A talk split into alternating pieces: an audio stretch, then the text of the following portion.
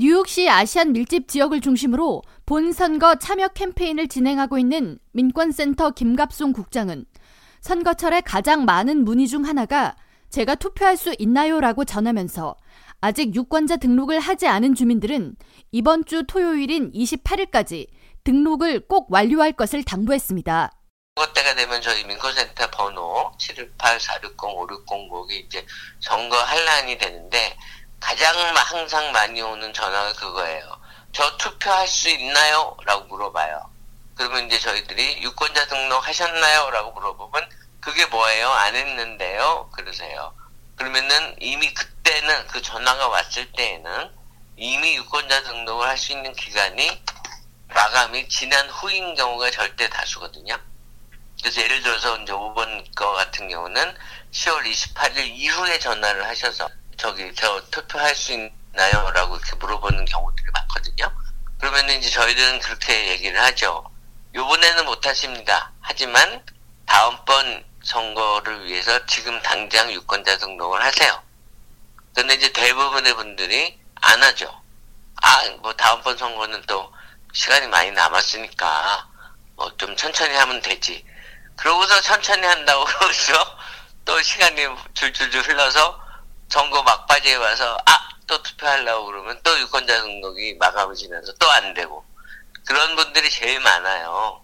민권센터는 지난 이 주간 플러싱 일대 천여 개 가구를 방문해 선거 안내와 함께 투표 참여를 독려했으며 앞으로 이 주간은 베이사이드 일대의 가정 방문을 통해 선거 참여 캠페인을 이어간다는 계획입니다. 김 국장은 선거 참여율에 따라 한인 커뮤니티 목소리의 힘과 예산 배분 등이 결정되므로 한인들을 포함한 아시안 선거 참여율을 높이기 위해 온 힘을 쏟고 있다고 전했습니다. 사실 생각해보세요. 뭐 한인들이 유권자들이 많이 있어도 항상 투표율이 뭐 대통령 선거 때나 돼야 한 오십 퍼센트 정도 나오고 보통 때는 보통 이십 퍼센트 삼십 퍼센트 이렇게 나오거든요. 투표율이.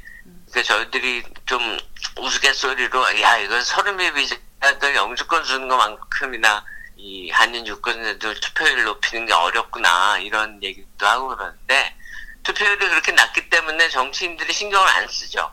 한인 커뮤니티에. 투표율이 낮으니까. 유대인 커뮤니티 같은 경우 맨날 칠십 퍼센트 팔십 퍼센트 나오니까 엄청나게 신경을 쓰죠.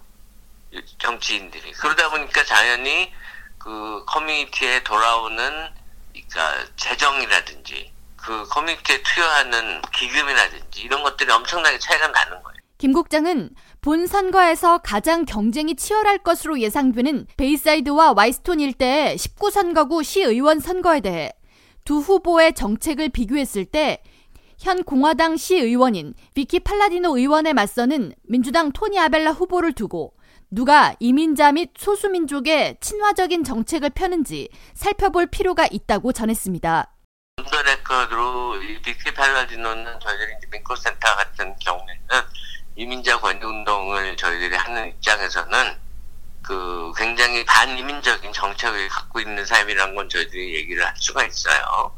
왜냐하면 실질적으로 이제 오씨오비라고 Our City, Our Vote라고 뉴욕시 의회에서 이 영주권자들도 그리고 합법 취약자들도 뉴욕시 선거에서는 투표를 할 수 있게 조례를 만들었어요.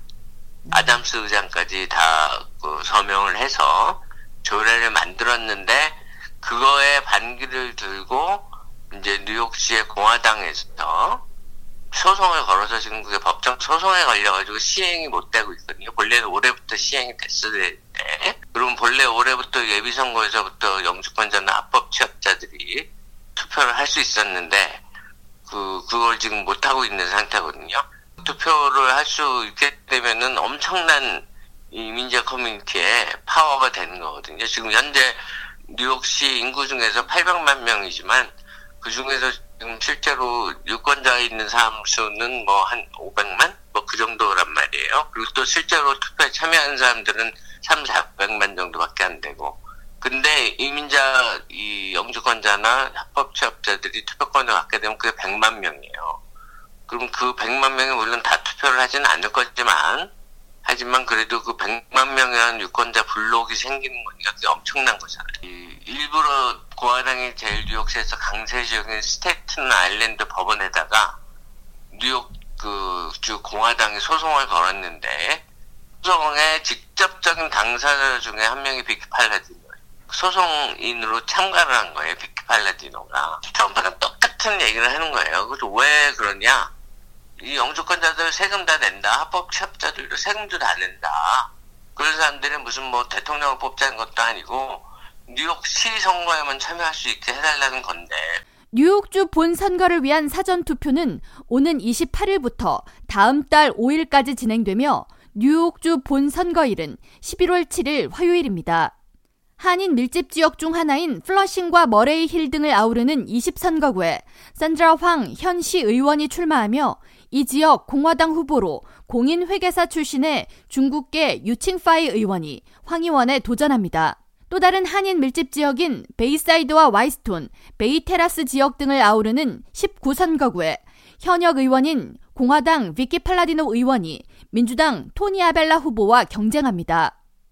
한국계 후보인 이십삼 선거구의 린다리 의원은 공화당 버나드 차오 후보와 경쟁하며, 이십육 선거구의 줄리원 후보는 공화당 마빈 제프콧 후보와 맞붙습니다. 이십팔일부터 시행하는 사전투표 참여를 위한 지역별 근거리 투표 장소는 뉴욕시 선거관리위원회 웹사이트를 통해 조회할 수 있으며, 한인 정치력 신장을 위한 활동을 이어가는 비영리단체, 민권센터 혹은 시민참여센터에 문의할 경우 선거 참여에 대한 도움을 받을 수 있습니다. K-라디오 전영숙입니다.